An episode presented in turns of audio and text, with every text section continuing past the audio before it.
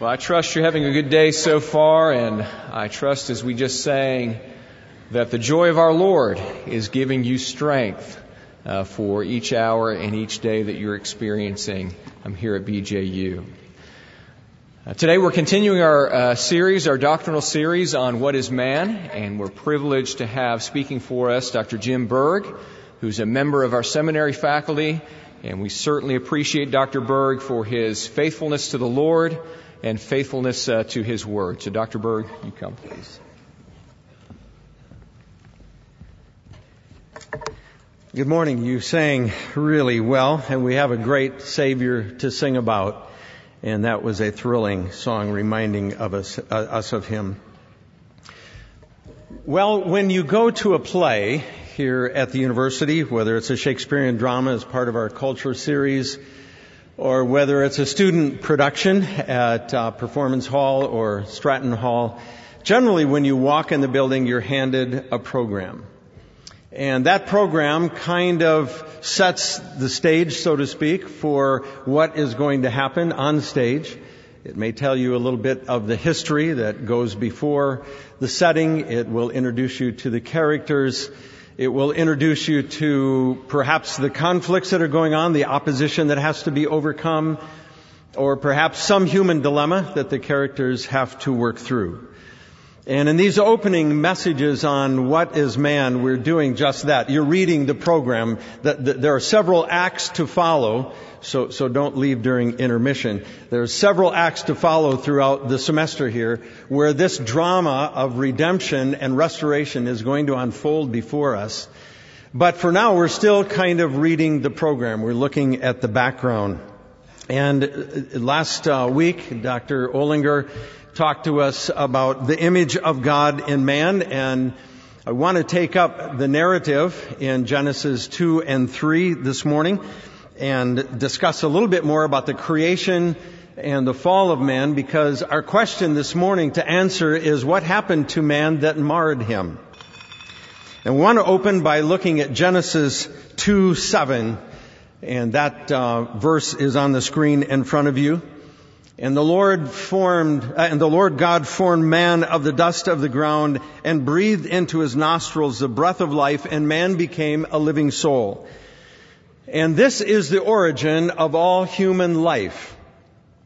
And it is set now against a potential of death in Genesis 2, 16 to 17, where the Lord God said, He commanded the man saying, of every tree of the garden thou mayest freely eat, but the tree of the knowledge of good and evil thou shalt not eat of it, for in the day that thou eatest thereof thou shalt surely die.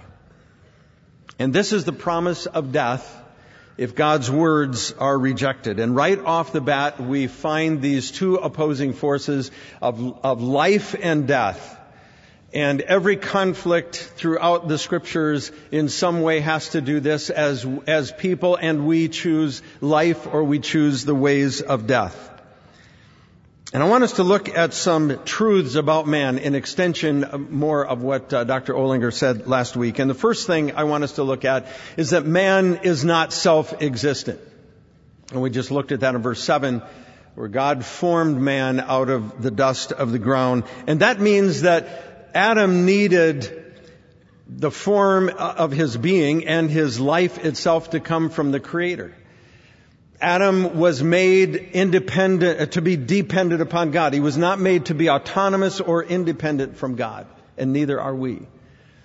Adam could not, did not have some kind of soulish self uh, uh, self consciousness and decide I need a body and he goes over to a riverbed and forms a picture of a, or a being of a, of a, of a man and breathes into it some kind of life. He couldn't do that. He needed a creator to do that for him. And secondly, man is not only not self-existent, but man is not self-sufficient. In verses 8 to 15, we don't have time to read that, but this is about how God planted a garden and put Adam and Eve in that garden. Adam needed God to provide for him physically and relationally. And so do we. Adam could not make the plants. He could not bring living plants into being. He could not bring animals into being, although at that time they weren't eating animals. Uh, he could not bring the sun uh, into existence or the wind or dry land or water. He needed God to do that for him. And he also needed somebody, he needed God to create relationship for him. And in, Eve, he could not say, you know, I've named all these animals and I don't have one of those and I think I'll make me one. Um, he wasn't able to do that. He needed a creator to do those things, and you and I need the creator in in the similar in similar ways. And thirdly, and the one we want to spend the most time on, is that man is not made self-wise. Let me say, I've never seen that before. Maybe you haven't. I made it up for this. Um, he, he, was not made self-wise. He needed instruction from the Creator. We find in verse 16 and 17 in chapter 2. Adam needed to be told his limitations. He needed words from God to tell him, first of all, his roles and responsibilities. He did not come instinctively knowing his role or his responsibilities on the earth, and neither do you or I. We need the words of God to tell us our role on this earth and to tell us our responsibilities.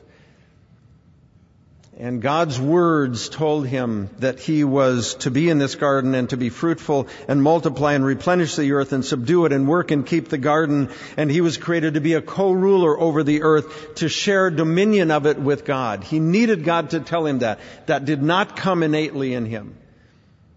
And he also needed God to tell him what his restrictions were. He was not to eat of this tree of the knowledge of good and evil in the garden, and he needed God to tell him the penalties if he did. And you and I also need God to tell us what our limitations and what our restrictions are. We need the words of God to inform us of those things. And they also warn us of the kinds of, of consequences that will come if we ignore the words of God. So these are important things to remember because you and I were made, along with Adam, to be very dependent creatures. Our world wants to make us independent of everything and be our own person and live our own way and go our own way, and we were not created for that. We need the words of God to tell us our purposes and, and so forth. Well, that sets everything up for the script for the fall. And I want us to look at that, and we could say it this way, that behind every fall is belief in a lie. A lie in this case is information that contradicts God's words.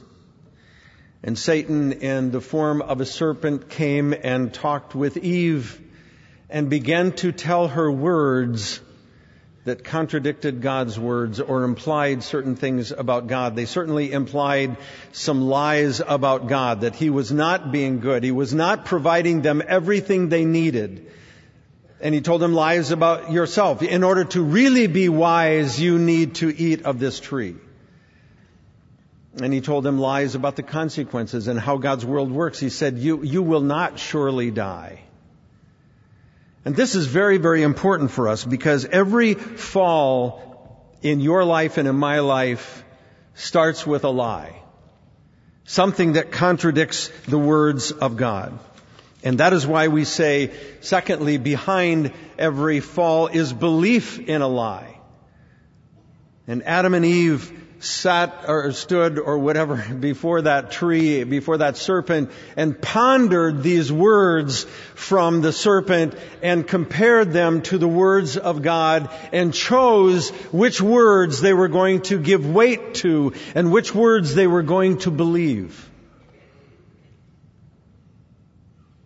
And Proverbs reminds us in 3-5, trust in the Lord, put your confidence in the words of our God and His character with all of your heart and lean not to your own understanding. And Adam and Eve did that. They listened to the words of God and then they listened to the words of the serpent and then they evaluated them and then they chose to reject the words of God and believe the words of the serpent and then they made a decision to fall.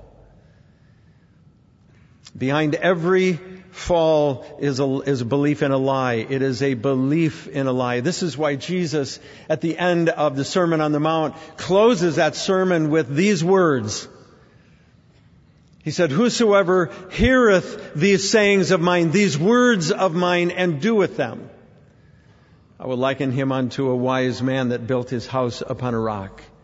And the rains descended and the winds and the, and the floods came and the winds blew and beat upon that house and it fell not for it was founded on a rock. But whosoever heareth these sayings, these words of mine and doeth them not, I will liken him unto a foolish man that built his house upon a sand. And the rains descended and the floods came and the winds blew and beat upon that house and it fell and great was the fall of it. Our falls have everything to do with what we do with the words of our Creator, the words of our God. And we are always believing somebody. We're believing our own evaluations. We're believing the words that the world gives us. We're believing the words that come from the sinful part of our heart, our flesh, the wisdom that is from below as we heard about earlier. Or we're listening and believing the words of the living God as He's outlined them for us in His Word. And hundreds of years before that Sermon on the Mount, God said through the prophet Isaiah a very similar thing. He said, let the wicked forsake his way and the unrighteous man his thoughts and let him return unto the Lord and he will have mercy unto our God for he will abundantly pardon. And he says, for my words, my ways are not your ways, saith the Lord, neither are my thoughts your thoughts. For as the heavens are higher than the earth, so are my ways than your ways and my thoughts than your thoughts. And then he points us to his words. He said, For as the rain cometh down and the snow from heaven and watereth the earth and maketh it bring forth and bud that it may give seed to the sower and bread to the eater, so shall my word be that goeth forth out of my mouth.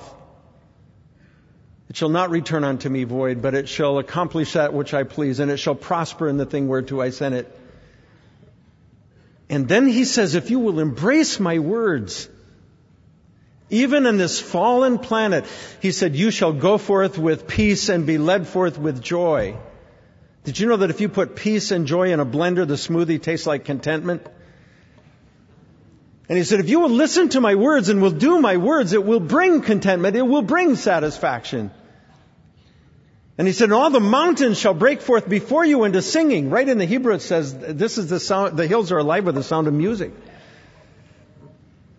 And God says, this is what I want to give you on this fallen, broken planet. But it comes through His words. We must not believe the words of our own flesh or the words of our world.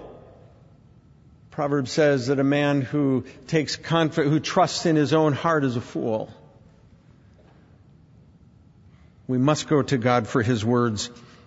And thirdly, behind every fall is a belief in a lie. A fall is a sinful choice we make once we reject God's word and believe that our way is best. And instead of listening to the words of God, Adam and Eve, as I said, evaluated those words against the words of, the Satan, of Satan, and we do the same thing.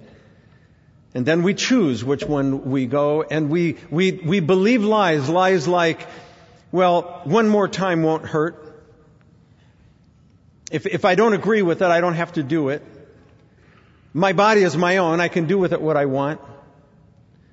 It won't hurt anybody. Nobody's watching. God isn't doing this, this thing for me and therefore I must, I, I may as well go do it for myself.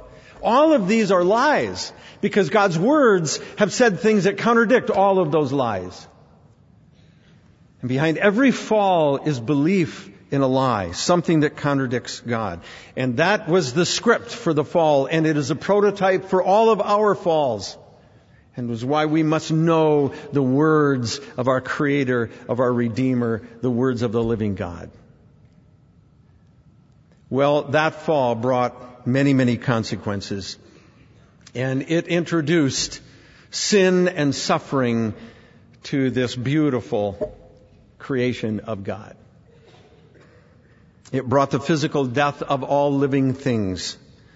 And this is the source of our grief and our sorrow on this planet, of our suffering. This profound loss of deterioration and futility permeates the entire creation, and then comes death, and all of us feel it.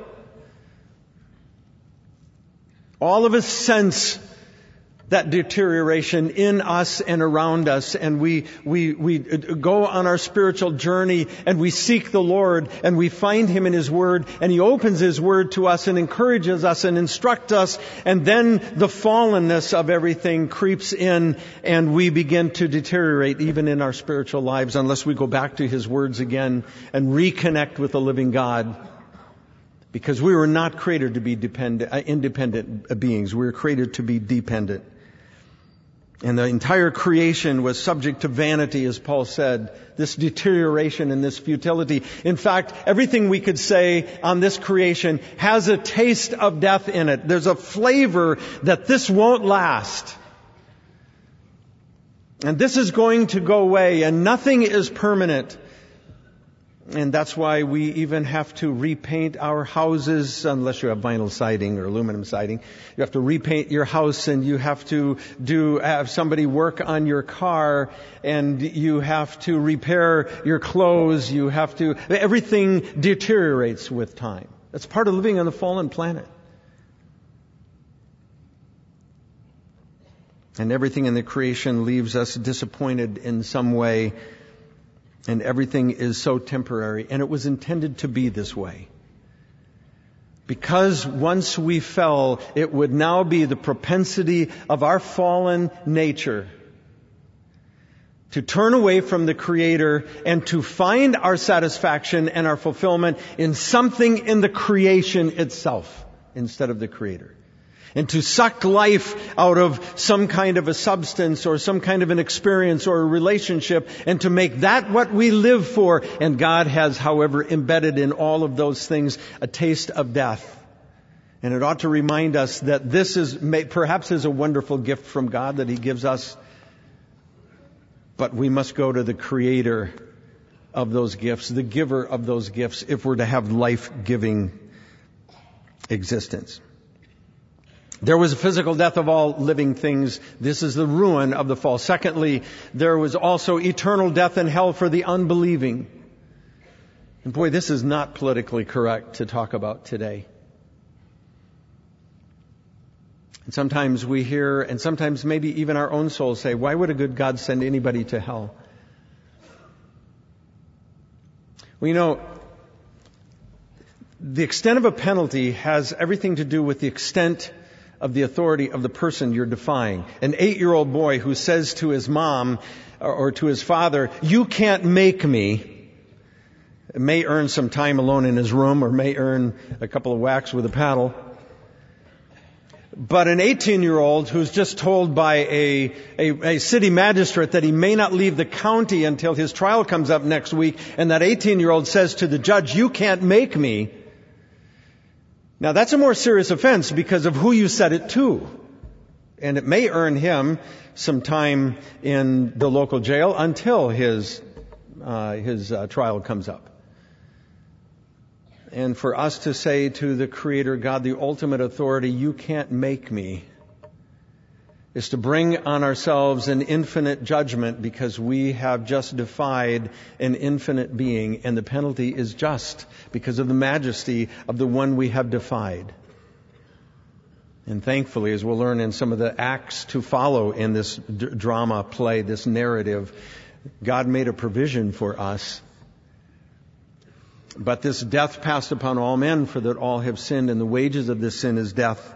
But of course, we'll look at later that the gift of eternal life is, the gift of God is eternal life through Jesus Christ. Thirdly, there is a spiritual death while living on this earth for those who reject or ignore God's words. And, and Paul just unfolds this so well in Ephesians chapter 4. And Paul says that the unbelieving are alienated from the life of God. And this is what we were like before our conversion. And if we are without Christ today, this is our state. We're alienated from the life of God, disconnected from the life of God, having the understanding darkened, Paul said because of the ignorance that is in them. There's an ignorance in our intellect. And he says, because of the hardness of their heart. There's a hardness in the will and the emotions. And it says, who being past feeling, there's, a there's a callousness and an emptiness in this heart and in the whole being without God. And as a result, he said they have given themselves over to lasciviousness. Over with greediness, over to this unbridled sin without restraint in search for satisfaction from something in the creation. An experience, a substance, a, a relationship. And then lastly, and this applies to us as believers, there is a, the death of hope for those who reject or ignore God's words. Even for believers. I think it's important for us as we look at the permeating loss that exists on this fallen planet that we understand that sorrow is the emotion of that loss. It is that taste of death. When we lose something, our spirits groan inside, Paul says. We grieve. We sorrow when we suffer, when we lose something. And we sorrow to the extent of how important that thing was. We, we sorrow differently about losing our car keys than we do about losing a loved one and just having buried a loved one at a funeral. Because the value is so much different. The sorrow is heavier. It is greater.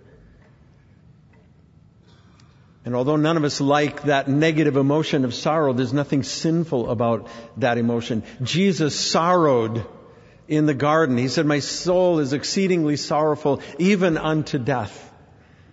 But Jesus is not despairing. He's experiencing the heaviness as he anticipates the loss he is going to sustain. He's going to become the sin bearer of the whole world, and he knows what sin is like. Just from a human standpoint, he's going to endure crucifixion. You and I might be able to somewhat imagine maybe what crucifixion is like. Jesus knew what it was like. He made the human body. He made those nerve endings. And as he anticipated all of this loss in front of him, he sorrowed. But he didn't despair. Secondly, despair is sorrowing over our loss without any hope. And our despair will grow.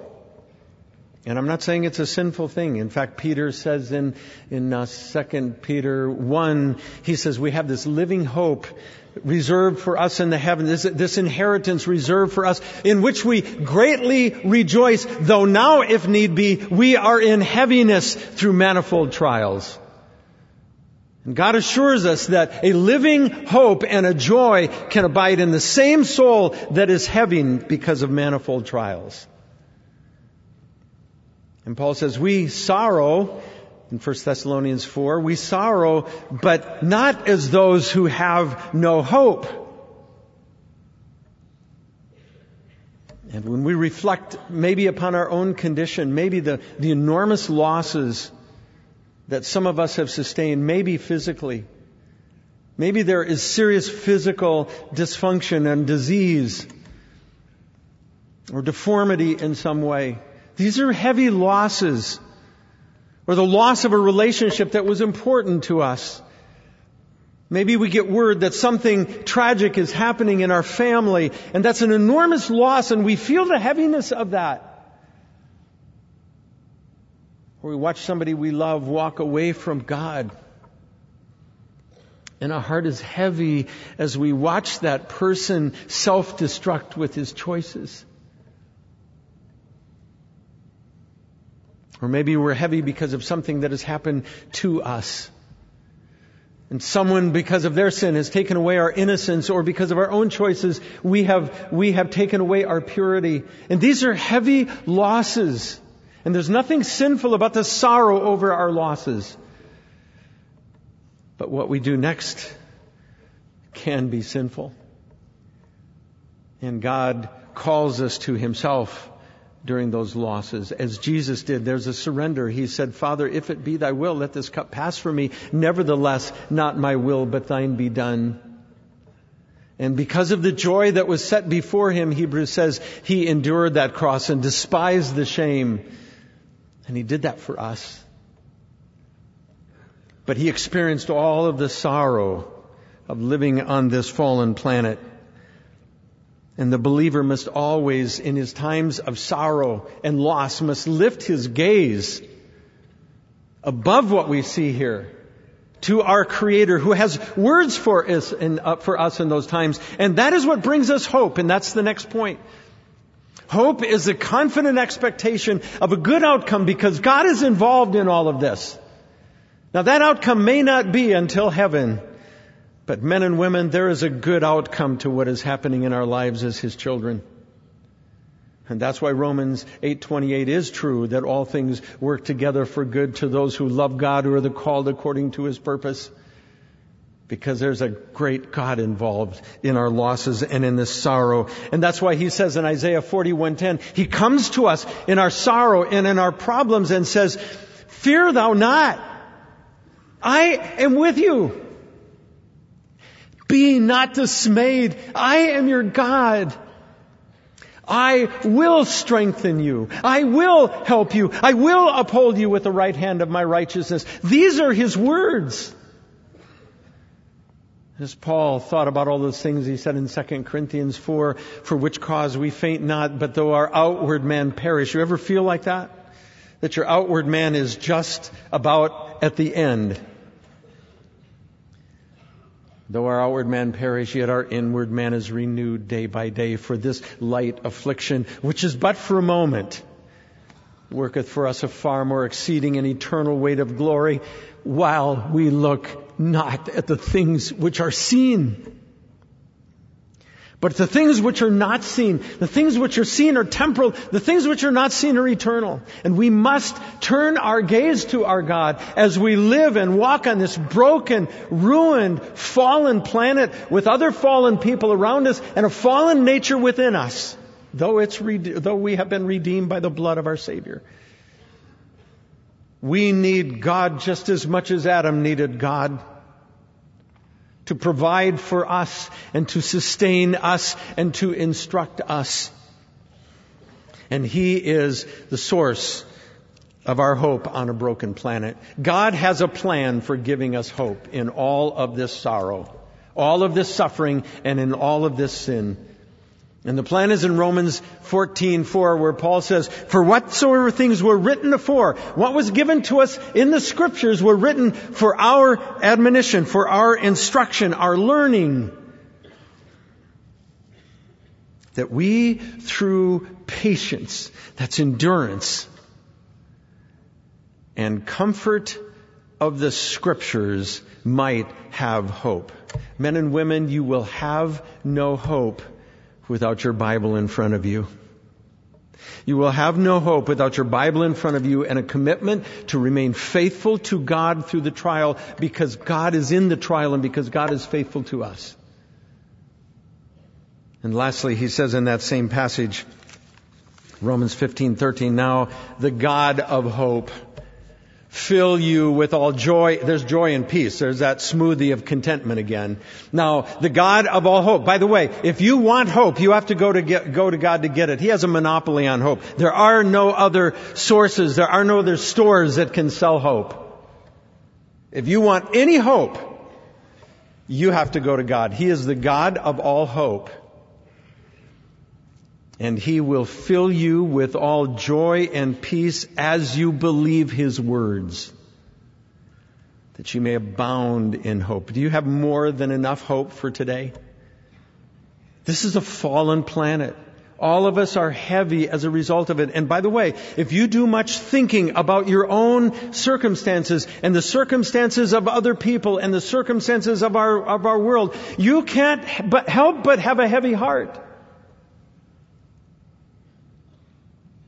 That is why people who are more melancholy, who spend a lot of time thinking, often have heavier hearts because they think about this, all of this stuff that has gone wrong. But with, and, and if they do not lift their gaze to God and listen to His words about the outcome and about His help and His strength and His purposes, they will despair because they have no hope with all of that heaviness.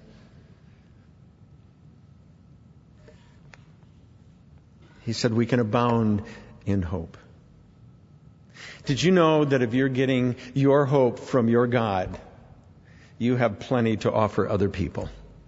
you can say, let me tell you what God said to me this morning. Let me tell you what God helped me with in my time when I was betrayed. Let me tell you what God did when I was rejected by somebody. Let me tell you what God said. And you have more than enough hope and you can point people to this hope, our God. Do you feel this brokenness of this planet?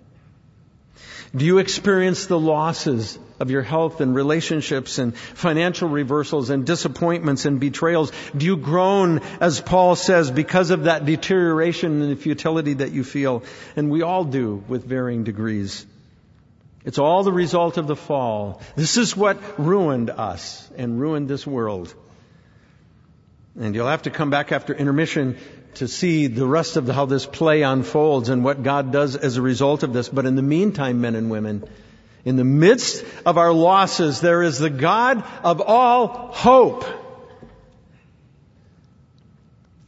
And He comforts us in all of our affliction that we may be able to comfort others who are in any trouble by the comfort wherewith we ourselves are comforted of God, Paul says in 2 Corinthians 1. Let's talk to Him now. Lord Jesus, you came down here and you experienced the brokenness and the heartache and, the, and, and saw the sinfulness and experienced the suffering of living on this broken planet, the planet you made with your own words. And you've told us that you are touched with the feelings of our infirmities, and therefore we can come boldly before your throne of grace and find mercy and grace to help in our time of need. And we come to you. Many, many of us are heavy this morning. We're feeling the effects of this fall. And Lord Jesus, we lift our gaze to you. And we listen to your words. And we thank you for your help. And we long for the day when we see you. And you make all of this right. And we are right.